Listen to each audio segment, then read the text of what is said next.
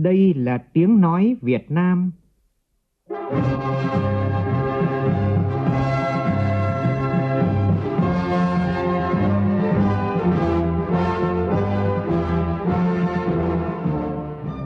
Việt Nam. Tiếng nói Việt Nam phát thanh từ Hà Nội, thủ đô nước Cộng hòa xã hội chủ nghĩa Việt Nam.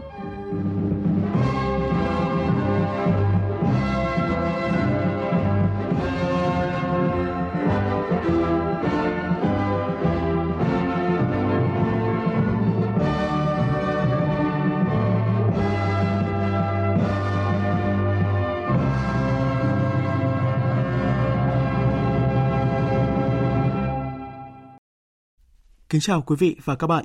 Mời quý vị và các bạn nghe chương trình Thời sự sáng của Đài Tiếng nói Việt Nam. Hôm nay thứ Sáu ngày 24 tháng 7 năm 2020, tức ngày 4 tháng 6 năm Canh Tý. Chương trình có những nội dung đáng chú ý sau.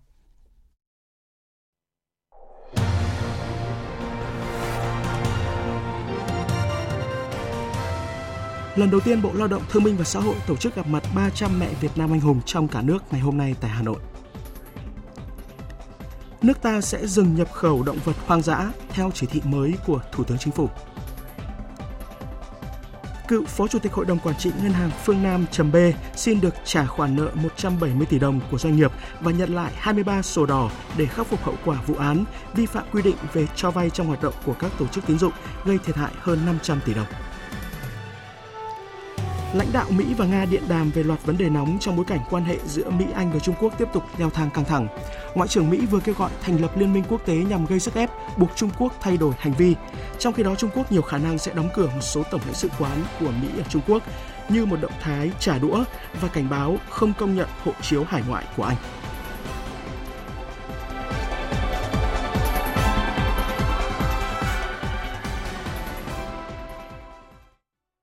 Bây giờ là nội dung chi tiết. Chủ trì cùng lãnh đạo một số bộ ngành làm việc trực tuyến với lãnh đạo chủ chốt tỉnh Đắk Nông ngày hôm qua, Thủ tướng Nguyễn Xuân Phúc đánh giá cao tỉnh đã nỗ lực thực hiện các nhiệm vụ kinh tế xã hội giai đoạn 5 năm qua, đặc biệt là 6 tháng qua trong bối cảnh đại dịch COVID-19. Thủ tướng lưu ý vốn đầu tư công của tỉnh không phải là nhiều nên cần giải ngân hiệu quả để Thủ tướng không phải điều chuyển vốn sang các dự án khác. Trước đó làm việc trực tuyến với lãnh đạo chủ chốt của tỉnh Bình Thuận, Thủ tướng nêu rõ là một tỉnh du lịch chịu nhiều tác động của COVID-19, nhưng nửa đầu năm nay, kinh tế của Bình Thuận vẫn đạt gần 4%, đứng thứ 18 cả nước. Đây là điều rất đáng biểu dương mà các địa phương khác cần học tập thay vì bàn lùi trước các khó khăn. Hội nghị tổng kết chương trình khoa học công nghệ trọng điểm cấp nhà nước, khoa học và công nghệ phục vụ phát triển bền vững vùng Tây Bắc giai đoạn từ năm 2013 đến 2020 vừa diễn ra tại Hà Nội. Ủy viên Bộ Chính trị, Bí thư Trung ương Đảng, Trưởng ban Kinh tế Trung ương Nguyễn Văn Bình chủ trì hội nghị. Tin của phóng viên Minh Hường. Chương trình khoa học và công nghệ phục vụ phát triển bền vững vùng Tây Bắc, gọi tắt là chương trình Tây Bắc, được Thủ tướng Chính phủ chuẩn y. Sau 7 năm thực hiện, chương trình đã chuyển giao cho 14 tỉnh vùng Tây Bắc và các bộ ban ngành trung ương 56 quy trình công nghệ, 64 báo cáo kiến nghị chính sách, giải pháp cho từng địa phương trên tất cả các lĩnh vực. Chương trình cũng kết nối hơn 600 nhà khoa học và gần 13.000 cán bộ, kỹ thuật viên, người dân địa phương được đào tạo, tập huấn về khoa học công nghệ.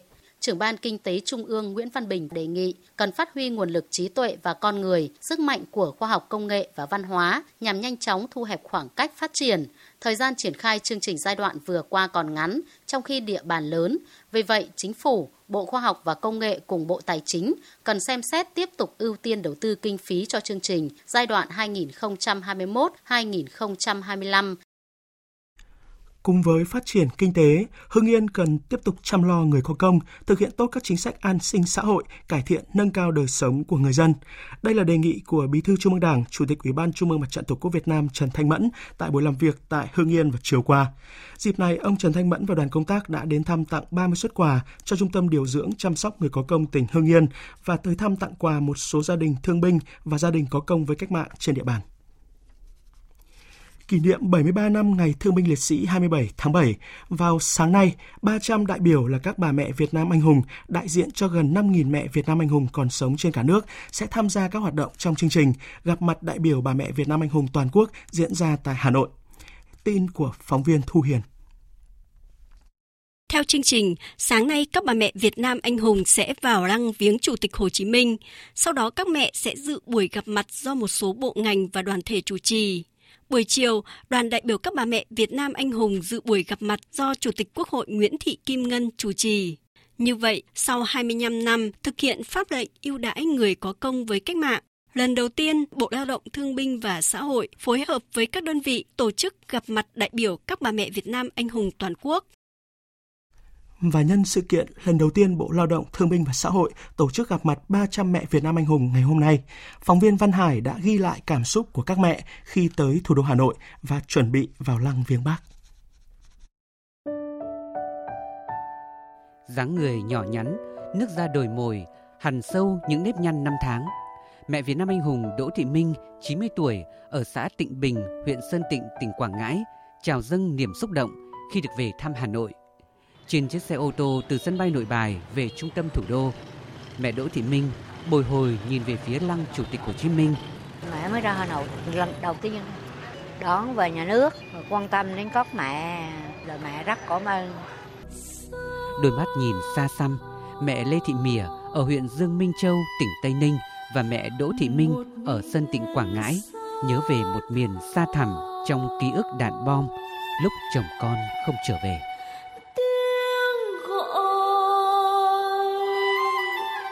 Hồn thiêng núi sâu.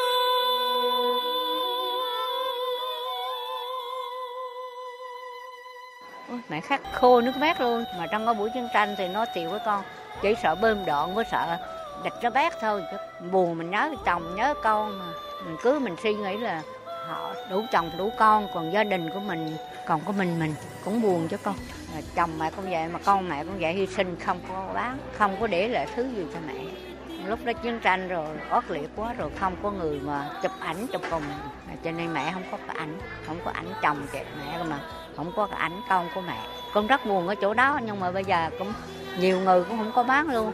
Bao năm tháng thân cò lặn lội và cạn khô dòng nước mắt vì thương nhớ chồng con, nay được cả xã hội quan tâm, các mẹ gắng gượng vượt qua nỗi đau mất mát, chắt chiu nhường cơm xẻ áo cho những người khó khăn hơn mình. Cũng buồn trong lương tâm, nhưng mà thôi bây giờ có buồn cũng không thể chồng con mình sống là được. Giờ nhà cửa mình đàng hoàng rồi, phải chứ nhà mình xề sụp thì mình còn xin hỏi là không. Thôi giờ người ta quan tâm là được rồi. Một dạng người chứ không phải riêng gì mình đâu. Để rồi hỏi làm gì. Bây giờ mình ví dụ có đau thương mất mát đi nữa cũng không bằng bao nhiêu người khác. Còn đương đi tìm hài cốt nữa nè. Chiến tranh đã lùi xa hơn 40 năm, bom đạn cũng đã nằm yên trong quá khứ. Nhưng những nỗi đau mất mát thì không thể nào xóa đi được. Hồn thiêng sông núi đã khắc ghi hàng triệu cái tên anh hùng. Và các mẹ Việt Nam anh hùng chính là những tượng đài sống, minh chứng cho Tổ quốc Việt Nam 4.000 năm anh dũng kiên cường.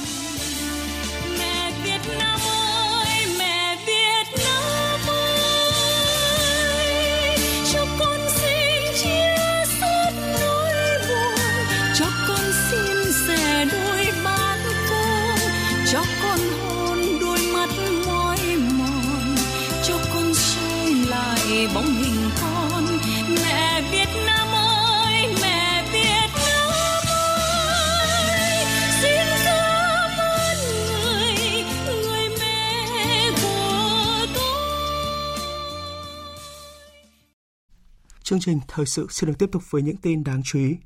Việt Nam sẽ dừng nhập khẩu động vật hoang dã còn sống hoặc đã chết theo chỉ thị mới của Thủ tướng Chính phủ vừa ban hành. Tin chi tiết như sau. Thủ tướng yêu cầu dừng nhập khẩu trứng, ấu trùng, bộ phận dẫn xuất của các loài động vật hoang dã đến khi có chỉ đạo mới. Các trường hợp động vật hoang dã được cơ quan thẩm quyền quản lý theo Công ước về Thương mại Quốc tế các loài động thực vật hoang dã, nguy cấp nước ngoài, cấp phép xuất khẩu, lực lượng hải quan yêu cầu chủ hàng trả về nơi xuất khẩu. Nếu chủ hàng không thực hiện hoặc hàng hóa không xác định được chủ thì xử lý theo luật pháp Việt Nam. Trường hợp được nhập khẩu gồm loài thủy sản phục vụ sản xuất, chế biến làm thực phẩm, thức ăn chăn nuôi đã được công bố, bộ phận của động vật hoang dã đã được chế biến, xử lý làm dược liệu, nguyên liệu phục vụ sản xuất, sản phẩm hoàn chỉnh. Chính phủ yêu cầu các đơn vị rà soát để bổ sung chế tài xử phạt hành vi tiêu thụ động vật hoang dã trái phép. Các khu chợ, tụ điểm mua bán động vật hoang dã trái phép được dẹp bỏ.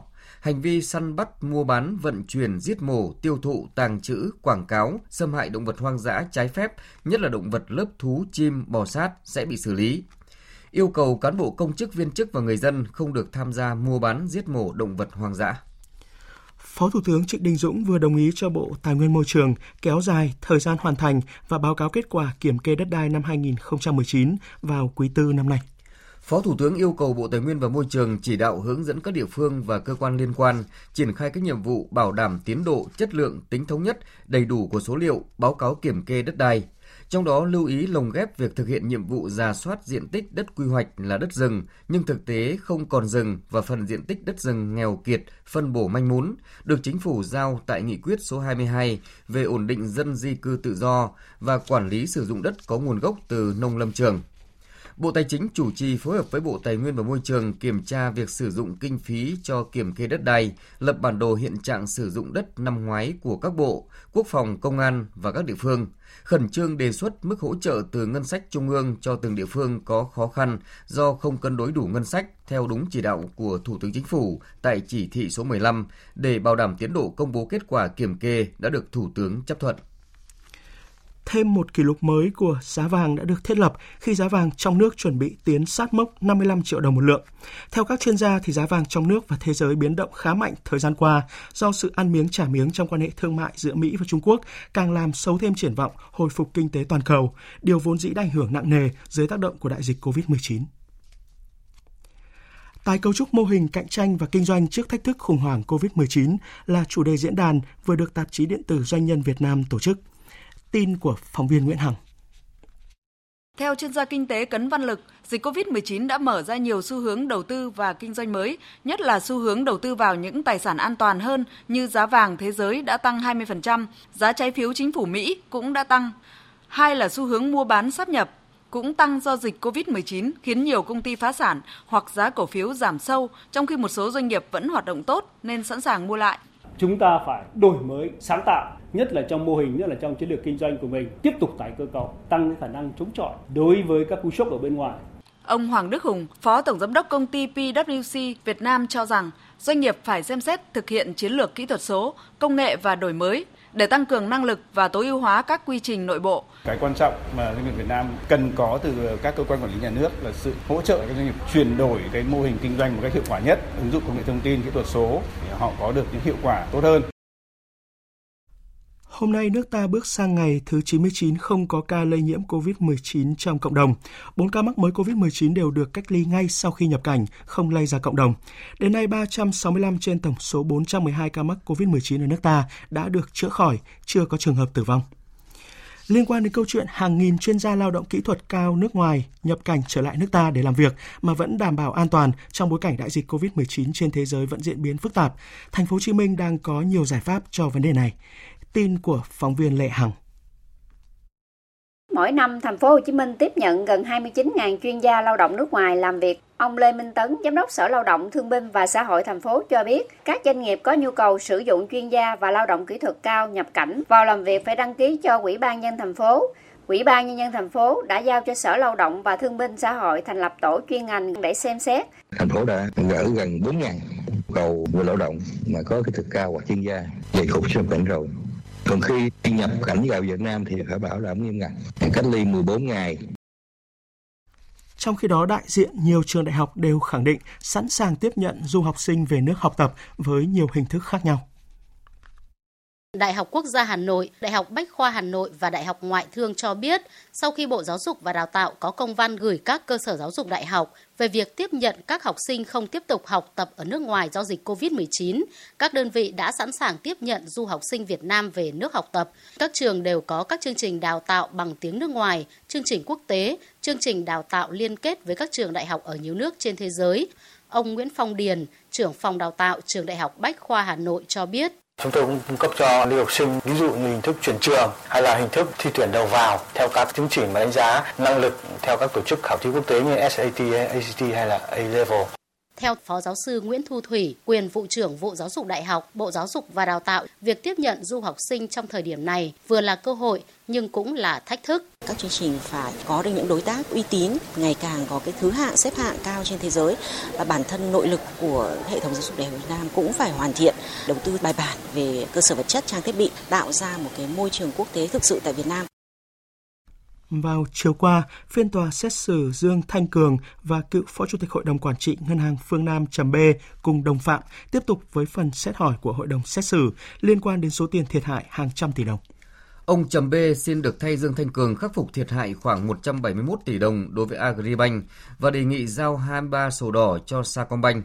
Ngân hàng Phương Nam nay sáp nhập vào Sacombank để khắc phục toàn bộ thiệt hại cho ngân hàng này. 23 bất động sản này được Hội đồng định giá tài sản trong tố tụng hình sự Thành phố Hồ Chí Minh định giá gần 600 tỷ đồng và tài sản này đang được kê biên để đảm bảo nghĩa vụ thi hành án cho cả hai ngân hàng. Cơ quan Cảnh sát điều tra và Viện Kiểm sát Nhân dân tối cao cũng đề nghị Hội đồng xét xử xác định phần giá trị dôi ra của khu đất hơn 10 ha sau khi thi hành án khoảng 171 tỷ đồng cho Agribank, thì phần còn lại sẽ đảm bảo thi hành án cho Ngân hàng Phương Nam. Số tiền thiệt hại còn lại của Ngân hàng Phương Nam sẽ do Dương Thanh Cường, Trầm Bê và đồng phạm liên đới bồi thường. Về vụ bắt giữ hai đối tượng vận chuyển trái phép 54 bánh heroin từ tỉnh Điện Biên về Hưng Yên, cơ quan điều tra vừa tiếp tục mở rộng điều tra vụ án, thu giữ thêm 22 bánh ma túy. Như tin đã đưa, hôm qua, Văn phòng Cơ quan Cảnh sát điều tra Công an tỉnh Hưng Yên phối hợp với Cục Cảnh sát điều tra tội phạm về ma túy và các cục nghiệp vụ của Bộ Công an bắt quả tang Đỗ Tiến Anh, sinh năm 1991, trú ở Hải Phòng, đang vận chuyển trái phép một vali đựng 54 bánh heroin từ Điện Biên về Hưng Yên. Tổng số ma túy trái phép mà Đỗ Tiến Anh vận chuyển và tàng trữ là 76 bánh loại heroin, trọng lượng gần 27 kg. Cơ quan Cảnh sát điều tra đang tiếp tục đấu tranh mở rộng vụ án. Tiếp theo, biên tập viên Nguyễn Kiên chuyển đến quý vị và các bạn một số thông tin thời tiết. Theo dự báo, ngày hôm nay, ở khu vực Đồng bằng và Trung du Bắc Bộ tiếp tục có nắng nóng với nhiệt độ cao nhất phổ biến từ 34 đến 36 độ, có nơi trên 36 độ. Khu vực từ Thanh Hóa đến Quảng Ngãi có nắng nóng, có nơi nắng nóng gay gắt với nền nhiệt phổ biến 34 đến 37 độ, có nơi trên 37 độ. Thời gian có nhiệt độ trên 35 độ là từ 11 giờ đến 16 giờ. Khu vực Hà Nội ngày hôm nay nắng nóng với nhiệt độ cao nhất 35-36 độ, có nơi trên 36 độ. Cảnh báo nắng nóng ở Bắc Bộ và Trung Bộ còn có khả năng kéo dài trong nhiều ngày tới. Tình trạng khô hạn ở khu vực Trung Bộ tiếp tục diễn ra gay gắt. Và ngày hôm nay, chỉ số tia UV ở Hà Nội và Thừa Thiên Huế có giá trị từ 7 đến 9 với mức ảnh hưởng nguy cơ gây hại cao đến rất cao đối với cơ thể con người khi tiếp xúc trực tiếp với ánh nắng.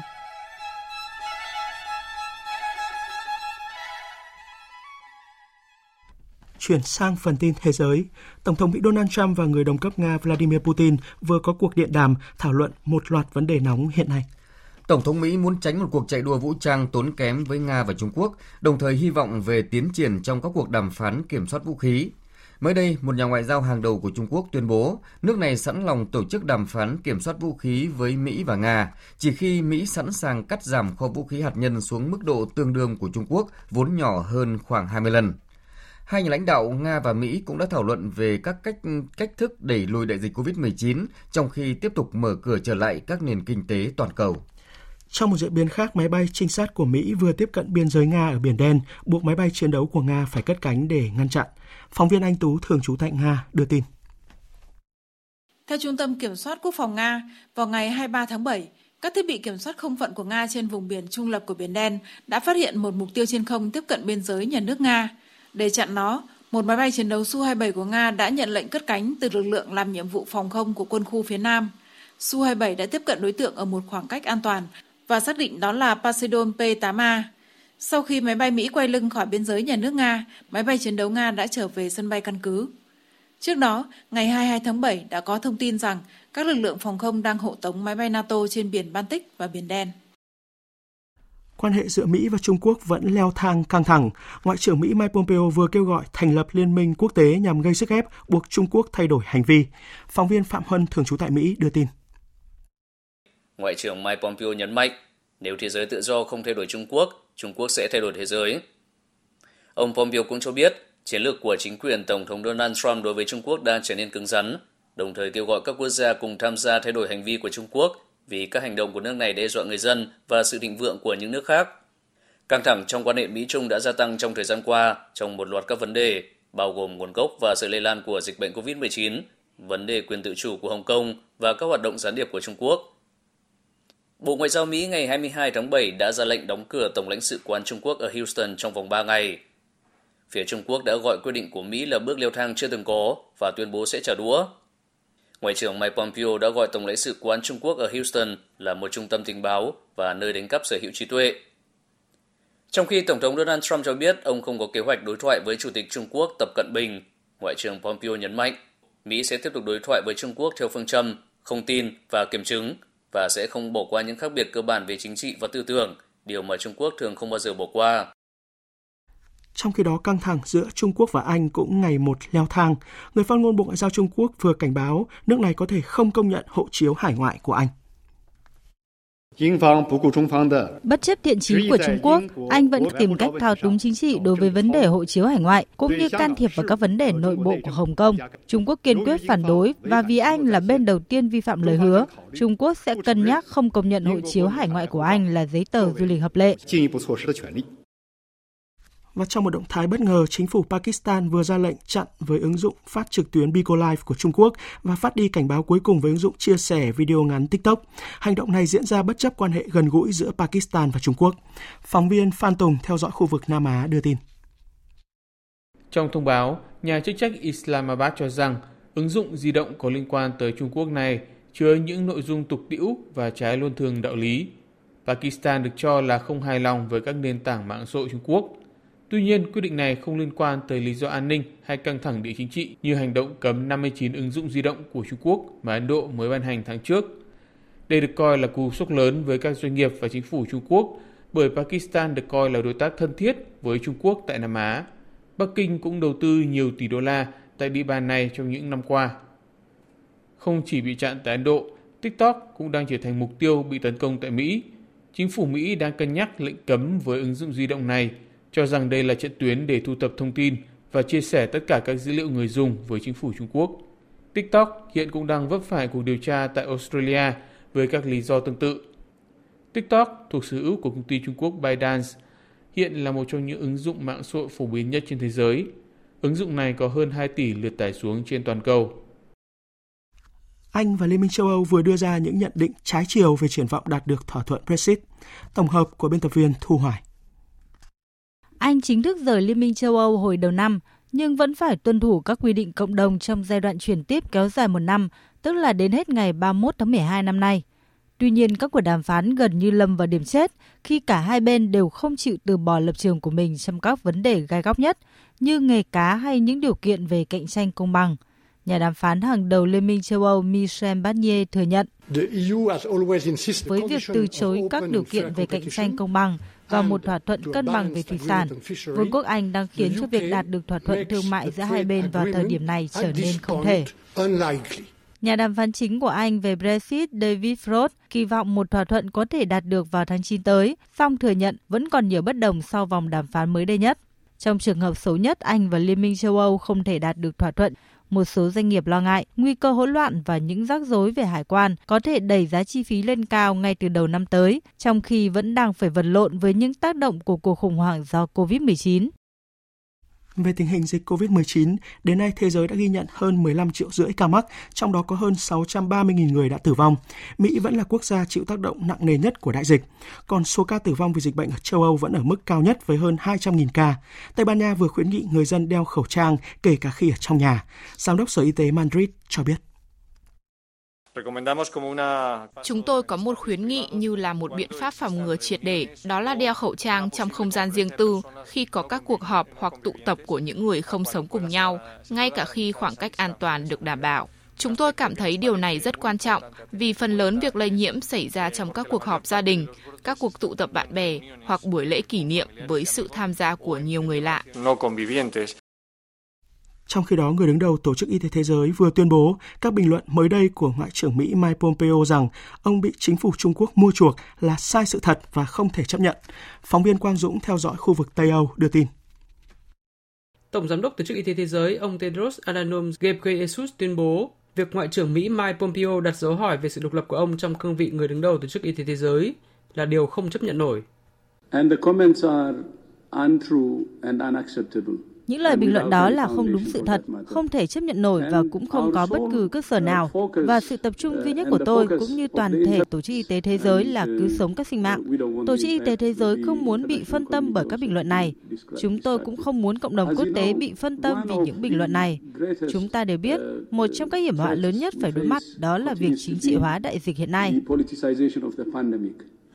Tuyên bố của Tổng Giám đốc Tổ chức Y tế Thế giới được đưa ra 2 ngày sau khi các tờ báo tại Anh đưa tin, Ngoại trưởng Mỹ Mike Pompeo đã nói với các nghị sĩ Anh trong một cuộc họp kín đầu tuần này rằng tình báo Mỹ phát hiện ra Tổng Giám đốc Tổ chức Y tế Thế giới bị chính phủ Trung Quốc mua chuộc. Tiếp theo là một số tin thể thao.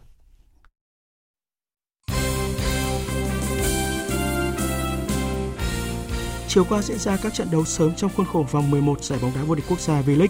Làm khách trên sân hàng đẫy của câu lạc bộ Viettel, SHB Đà Nẵng có kết quả hòa 1-1.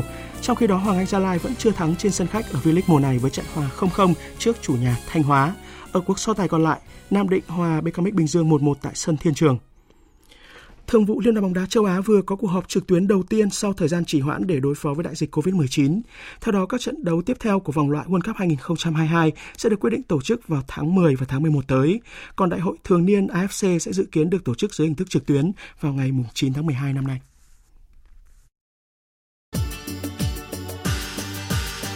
Dự báo thời tiết. Phía Tây Bắc Bộ ngày nắng, riêng Nam Sơn La và Hòa Bình có nắng nóng, có nơi nắng nóng gay gắt. Chiều tối và đêm có mưa rào và dông vài nơi, nhiệt độ từ 25 đến 33 độ, riêng Nam Sơn La và Hòa Bình 35 đến 37 độ. Phía Đông Bắc Bộ ngày nắng, riêng Trung Du và Đồng Bằng có nắng nóng, chiều tối và đêm có mưa rào và dông vài nơi, gió Đông Nam cấp 2, cấp 3, nhiệt độ từ 26 đến 36 độ, có nơi cao nhất trên 36 độ. Các tỉnh từ Thanh Hóa đến Thừa Thiên Huế ngày nắng nóng, có nơi nắng nóng gay gắt, chiều tối và đêm có mưa rào và dông vài nơi, gió đông đến đông nam cấp 2, cấp 3, nhiệt độ từ 26 đến 37 độ, có nơi cao nhất trên 38 độ. Các tỉnh ven biển từ Đà Nẵng đến Bình Thuận ngày nắng, riêng phía Bắc có nắng nóng, chiều tối và đêm có mưa rào và dông vài nơi, riêng phía Nam chiều tối có mưa rào và dông rải rác, gió đông đến đông nam cấp 2, cấp 3, nhiệt độ từ 25 đến 36 độ.